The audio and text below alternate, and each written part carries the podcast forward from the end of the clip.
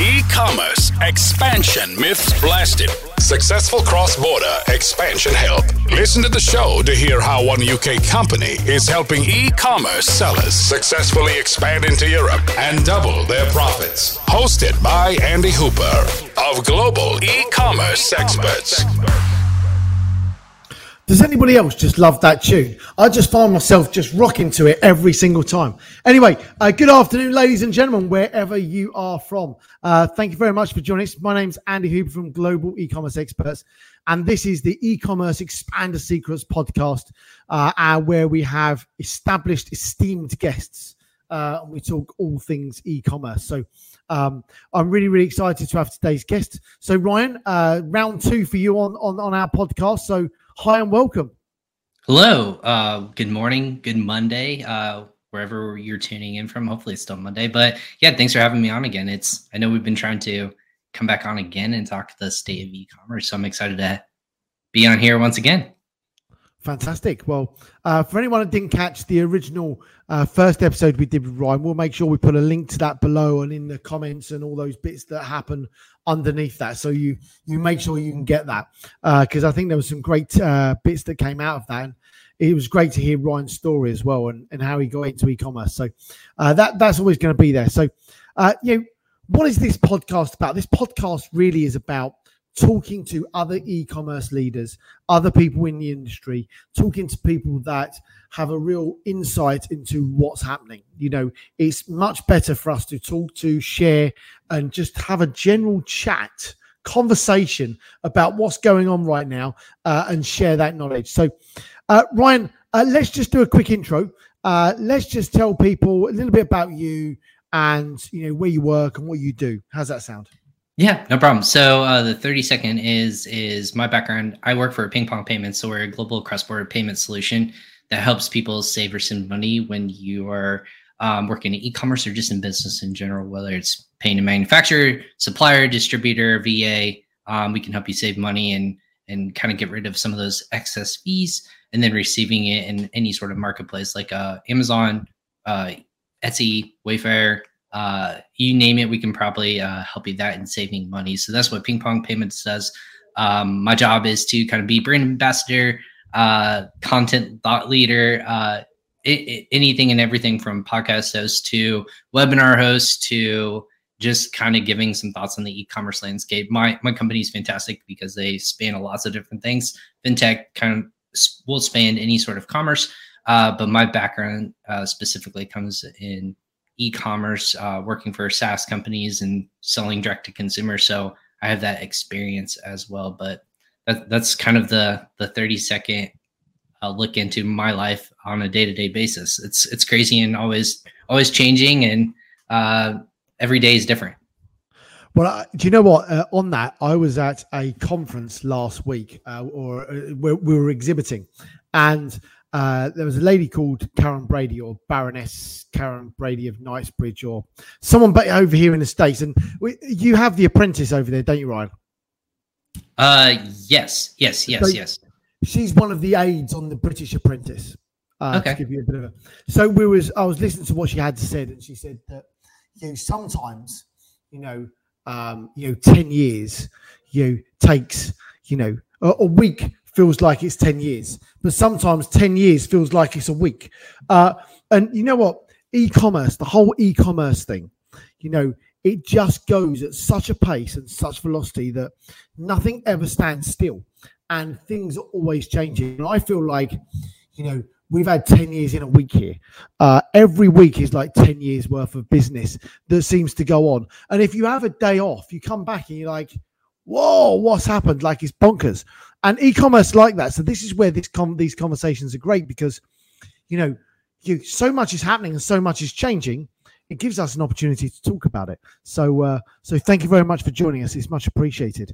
Uh, so, so let, let's start with uh, e-commerce. You know, let's get the the big piece over over and done with. We've got.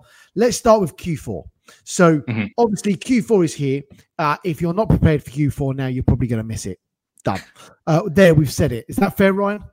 That's fair. Well, we're in it. We're in Q4, so October through, gosh, is what today's the 18th of October. So, you only have two more weeks left of October. Um, this is actually, unlike other years, actually prime shopping season right now. That, that that's kind of my first takeaway. Right? Is uh, what do we think about Q4? I think people, have, especially consumers, have heard the shrieks of anyone and everything in terms of retail or online. That inventory will run out by the time you get to mid December, which is everyone's fear um, just because of ports and everything like that in terms of shortages. Now's the time to buy your Christmas uh, gifts or your holiday gifts or whatever you might be celebrating. So lot, I'm you're starting to see lots of people, you know, just shop earlier and earlier. And if you haven't planned out for your holiday sales or any sort of promotional advertising right now, this is the time that people are doing it. Believe it or not, um, people start thinking about Christmas in October. Forty percent of people in the industry, I say across the world, are thinking about Christmas shopping in October or earlier. So 40% is a big chunk besides obviously lead up to Christmas in November and the weeks leading up to it. But if you're missing out 40% of potential sales for your goods or services, that's that's a large chunk if you're not ready for that already. Yeah, I mean, I've got there's a couple of people in the office here. They've, I mean, they've done all their shopping. You know, they've yeah. they're done. You know, they're, they're like, smart. Uh, I used to make yeah. fun of those people. yeah, yeah, quite right. And this year, and I think yeah, yeah, that logistics piece. You know, people are exactly here in the UK. Uh, shops are warning that you know there's going to be a lack of stock, and come Christmas, there's going to be nothing left. That's everything from your Christmas turkey all the way through to your, you know, your pants and socks that you might get in your stocking present along with your bike, whatever it might be. They're warning of all this catastrophic, you ability of not being able to get anything for Christmas. Like it just, you there's a lot of scaremongering going on. Uh, I don't know, you. Let, let's. How real is it? Do you think? Like how, you know, you know, how real? and let's talk, about, let's talk about Amazon side because we're not going to start talking about turkey, carrots, and all the rest of it. Let's just focus on the on the e-commerce side that we totally understand. You know, what's your thoughts? Like, how real is that? I think in e-commerce, it is a real threat to people, depending on who you are.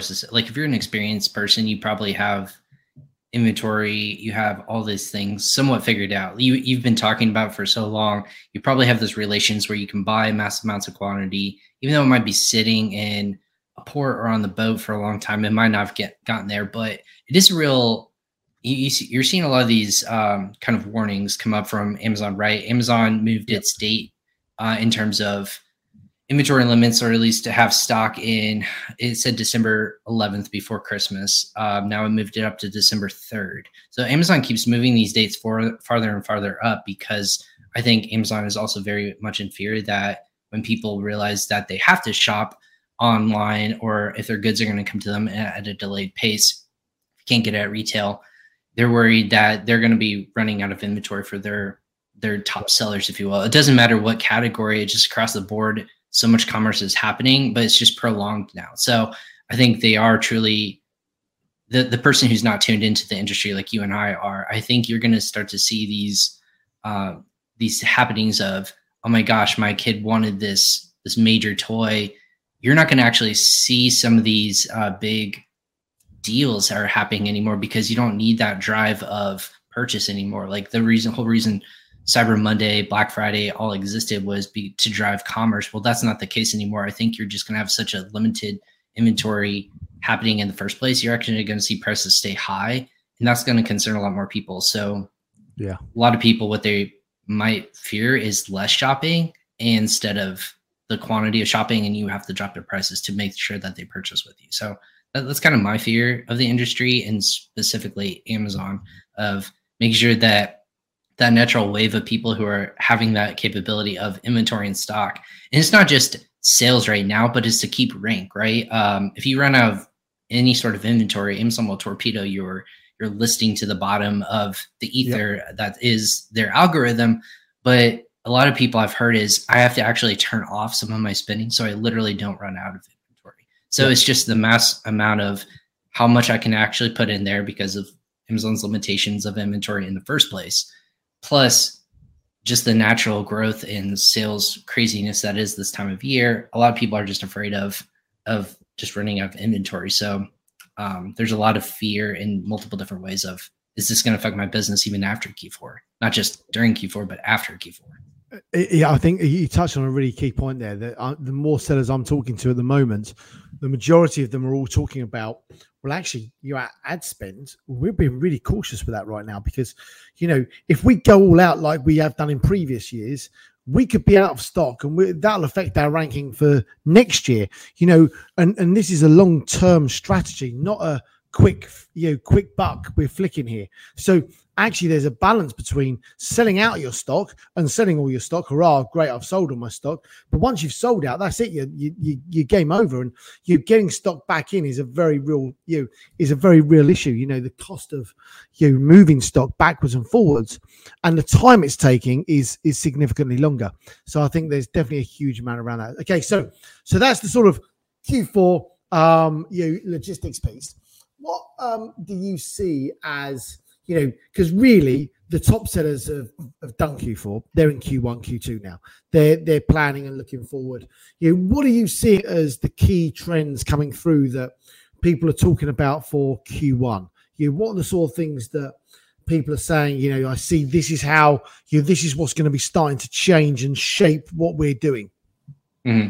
um Amazon, at least in the last couple of years, they like to make these the, these major stings about a certain topic or trend, right? Mm-hmm. Um, yeah. Now they, they want to put their flag in the ground and say, all right, we're going to shake not shake things up, but we're going to make this a prominent focus of what we want to do. Uh, this year, you're actually seeing quite a lot, and this is and this is just like happening on an hourly basis of new reports coming out of ranking manipulation, review manipulation, um, in terms of any sort of if there's any sort of loss in trust of a product that's on their platform, I would say theirs, Amazon's platform, is a major major shakeup. And Amazon has done it. Yeah. They've removed lots of major sellers, uh, no matter what they might be. They've encountered any sort of potential manipulation in terms of rank or review strategy in terms of and again i say manipulation if the sellers out there listening to this for the first time it could be rebates it could be in terms of um, selling uh, goods to a pool of buyers at, at, extreme costs or refunding uh, their purchase back on Amazon. That's what Amazon dictates technically review manipulation of, hey, if you buy this product, I'll give you 100% like gift card back or a credit back to your product. And then as long as you re- as long as, and then it's a quid pro quo, right? Um, that Amazon does not like that. It, it, sees it as falsified information is not um, it's not something that's true or valid. Uh, and I think you're seeing a lot more crackdown on that, and you're going to see a, yeah. a lot more either companies like service providers, but also just people who have partook in those gray black hat tactics start to get really hammered on those. And I think that's where a lot of shift is. How do you re refocus your launch strategy, your review strategy, on Amazon, and that's working with more influencers and micro influencers, working with more, uh, you know, thought leadership, working more with uh, content creators and things like that. Actually, developing a brand instead of, hey, I want to blast this product out there and then rank it really high, and then just keep it maintained at that level. Again, PPC strategies and things like that. There's a lot of strategies of it's more pay to play and more thought behind it instead of give a lot of product away refund it, and then you're at the top and let that naturally yeah. kind of lead your lighting lights. Or I, I think that there's a lot of reshifting of the focus of not just software but also services that that kind of mm-hmm. help with those and what you need to do to kind of be legitimized again continuing in the space well i think there's two things there i think it's totally right that that being a legitimate business that's got no black hat there's just a solid business. You know, there's no cheating going on in any way, shape, or form. Second thing you allude to there is brand. You, the one people that we see the winning right now is brands. Brand, brand, brand. Do you have a brand? What does that brand look like? You know, what influence are you using? You how are you using storefronts? How are you using enhanced brand content? Are you using videos? All of those things Amazon's gone in for a much bigger focus around the brand, you know, and I think we see that aggregators, you know, they're buying brands. They're not buying anything else. They're buying brands. Now, I'm not saying everyone's goal is to exit with a brand and exit, but you know that that piece of the era of brands are starting to come into their own. So I totally agree with what you were saying there. That that's a massive piece right now. Um, Absolutely. There, there's actually on Friday. Um, I, am not pitching this for anyone, but there's a study that came out with this data back in June. Again, the industry kind of shifts all around. Of yep. where you, you, talked about aggregators. I call them brand builders. Like I feel, I don't, I don't know. Yep. I feel like there, there's this like this. Um, I, I, like to be on the positive side. Aggregator somehow feels like negative in the space, and so like, just like this, this like you say, you say almost like a like a like not swear word, but like just a negative connotation about it. But like if there if there's more companies that are going to come to the space of brand building, right? What is it that you're going to know, or what is it that they're looking for in terms of profitability, what they want to actually achieve to grow these brands and, and take it to another like scalable partners, if you will. Yeah. Um, and the report came out. It was actually interesting, and I thought this will shift actually more in Q1 and Q2, and maybe towards the end of this year. Uh, the focus of just Amazon sales um, and private label sales. I think that you're going to see this this pretty massive shift on people who need to know that there's diversification out there and that you have a audience that is built around um, direct to consumer wholesale yes. as well as amazon. And i call it the three pillars. Like if i had to stake what is a, a, successful business in the amazon landscape and you consider yourself a brand i'm going to look at for three major things a, are you established on Amazon? You have great track record. I think that's the center pillar of any sort of major quote unquote brand on Amazon. Then second, you, have you have you found this next wave of direct to consumer um, ship that you can develop, whether it's your own traffic and you have this own loyalty and you have your own customer base, you have all these other assets that are kind of tied to you that can purchase directly from your brand or website. And then three, do you have a relationship where 90% of commerce is still happening and that's still in retail. Do you have relationships with a target a walmart a home depot or Lowe's? do you have the shelf space that people still want to touch feel buy when i need to get um, a quick gift for somebody? If it doesn't happen on e-commerce it can also still happen where these people are still shopping on a day-to-day basis. So no matter where the gauntlet is that instantly is going to make this that's what aggregators i believe wholeheartedly are going to look for. Again, if it's something that can be purchased over and over again in the direct to consumer channel, um, you're going to have that wholesale focus and mentality, but then also you have an establishment on Amazon. So I think instead of just on Amazon, you're going to see this diversifications, omni-channel presence, if you will, and, and really start to build out these quote unquote brands um, more and more in the space. I think that you had that old, that first wave of brands being purchased on Amazon. Now you're going to see where this the second wave, if you will, a bigger splash of more money coming into the space, but they're going to look for more, right? You want you want more out of that in terms of scalability, profitability, and just like reach in general. Yeah, I think that you know, the diversification across multi channels has to be the ultimate winning model for those that have got the time and resource because know, we see here in Europe. I mean, Europe's a great example of that. You've got 28 countries. You know, you've got you you've got Amazon in the majority of those, you know, or availability in all of those. But actually, in every single one of those countries, you've got additional marketplaces that are different and specific to each of those countries. Each country, and actually, yeah. some of those are amazing. Oh, there we go. Sorry, I muted myself there. Uh, in some cases, they're they're bigger than Amazon. So you know that omni-channel you discussed is absolutely critical that sellers get right because they can maximize their opportunity. You know, here in Europe, you they can double what they do on Amazon easily in each country by being on other marketplaces. It's just about being aware of everything that's around them and just going direct to consumer. You know, have they got right. a website? What does that website look like? You know, how do they drive traffic to it? There's so much they can do. Indeed, yeah, that's where I think like that I kind of have this negative or not negative. I think where you see a lot of people like, oh, I only want people that sell on Amazon, right? I get why that is an allure and I know where that's successful. And even the data that was being showed in these in this report, again, um, it's from Fortunate, So they um they're they're great. I think there might be even be uh, partners you guys, but they're a brokerage in terms of helping facilitate and they they surveyed I think like 42, 43 um, of these companies across the space, no no matter where they might be located.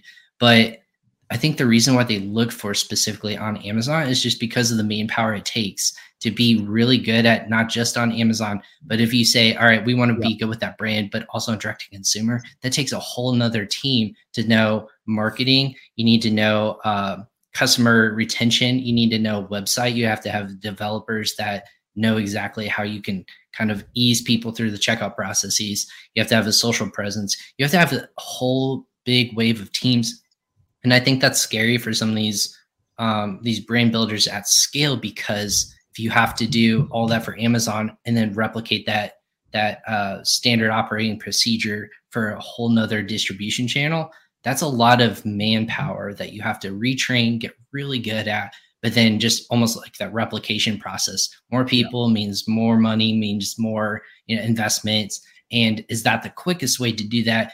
Maybe not, but that's why if you're if you're trying to actually build this brand building machine i think you're going to have to have these departments that really do specialize in each of these channels yep. and um, you know the re- the reach is phenomenal especially like you said in europe not everyone uh, adapts to just on amazon it's it's CD discount, it's um uh, I'm trying to think of all the different marketplaces in each of these. Yeah. Uh, you know, like Mercado Libre yeah. in South America and Rakuten in Japan. Like those are all much more apparent in those specific countries because of Amazon just now, you know, just launched its uh, in Egypt, marking its 20th marketplace.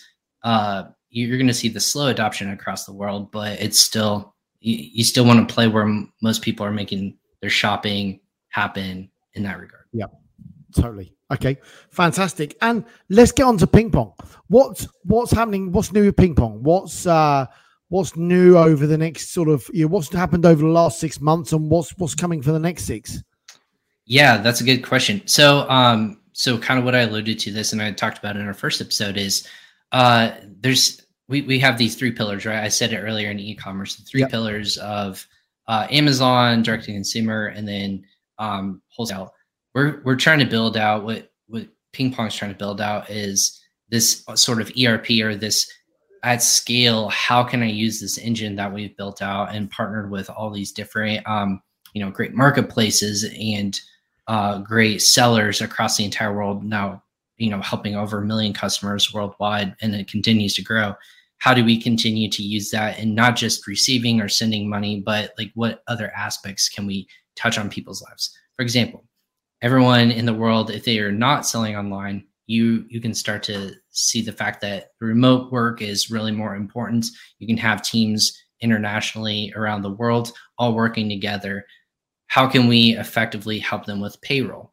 How can we help in the supply uh, supplier function of paying out um, goods and services in a different country with localized uh, currency instead of paying international transfers?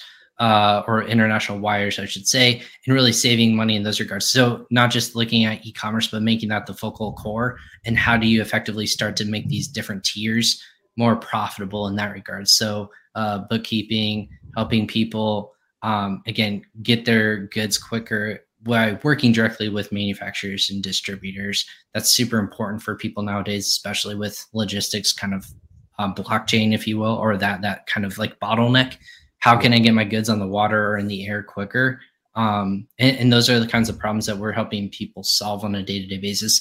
And then also talk about in the aggregator space, I think you can see just like big business acquisitions, um, kind of handling in that space of, hey, we want to start to take this brand or this company under our, our wing or our belt. And you're seeing a lot more um, acquisitions or just massive um, purchases in these spaces how do we help with those business transactions and um, the fees associated with them be negligible in that regard? So building this all-encompassing erp if you will this um, the solution where it's a growth partner instead of just a, a one-off scenario of oh yeah i'm going to receive my remittance from canada. Big deal. Like i like that that's not what gets up us up in the morning. I think it's the solving the problems of of fees in general and just getting money from one point point A to point B quicker, more effectively instead of the old way of doing banking and finance. Fantastic. Okay, I love that.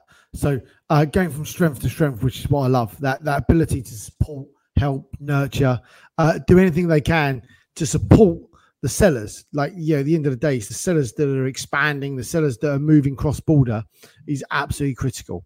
So that's mm-hmm. fantastic. Okay, so we are coming to an end. Um, Ryan, it's been absolutely super having you on.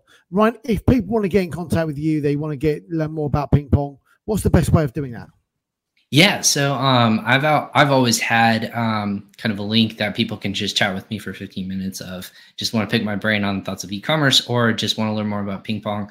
Um, apart from the social media, um, you can just search for me on there. But um, you can either eat, uh, put 15 minutes on my calendar, and it's um, calendly.com forward slash partner with ping pong, and you can it's it's my access to my calendar where we can just chat about your business, how there's you know potential alignment, whether it's co-marketing or just you want to learn about more of our um, our services and solutions. And I you get to talk with me and we get to vent and do stuff like this about your business and challenges you might want to overcome and where we might be able to partner or if we can put you into uh, one of our other partners that either have a problem with logistics or uh, anything like that. Like I said, my background is in e-commerce, so I've kind of opened up my calendar to say how can you learn more about ping pong, but how can I help you as a service or a seller or just a company in general and point in the right direction? At least uh, w- what I can try to help with in that regard. So yeah, that uh, that calendly.com forward slash partner with ping pong, and you'll get my calendar. Just feel free to message me directly on social media on Instagram, LinkedIn, uh, Facebook in general do you know what is strange. You, there's so many ways that people can actually contact you. When you say, "Yeah, just search me up on uh, on on Google," and I'm sure you'll find something. There's Twitter in there, yeah, Clubhouse. Yeah. I mean, like some of them I monitor, and people reach out in different ways, and somehow they always figure it out. You can comment on our live streams. I'll, I'll, you'll find me um, out there in the ether.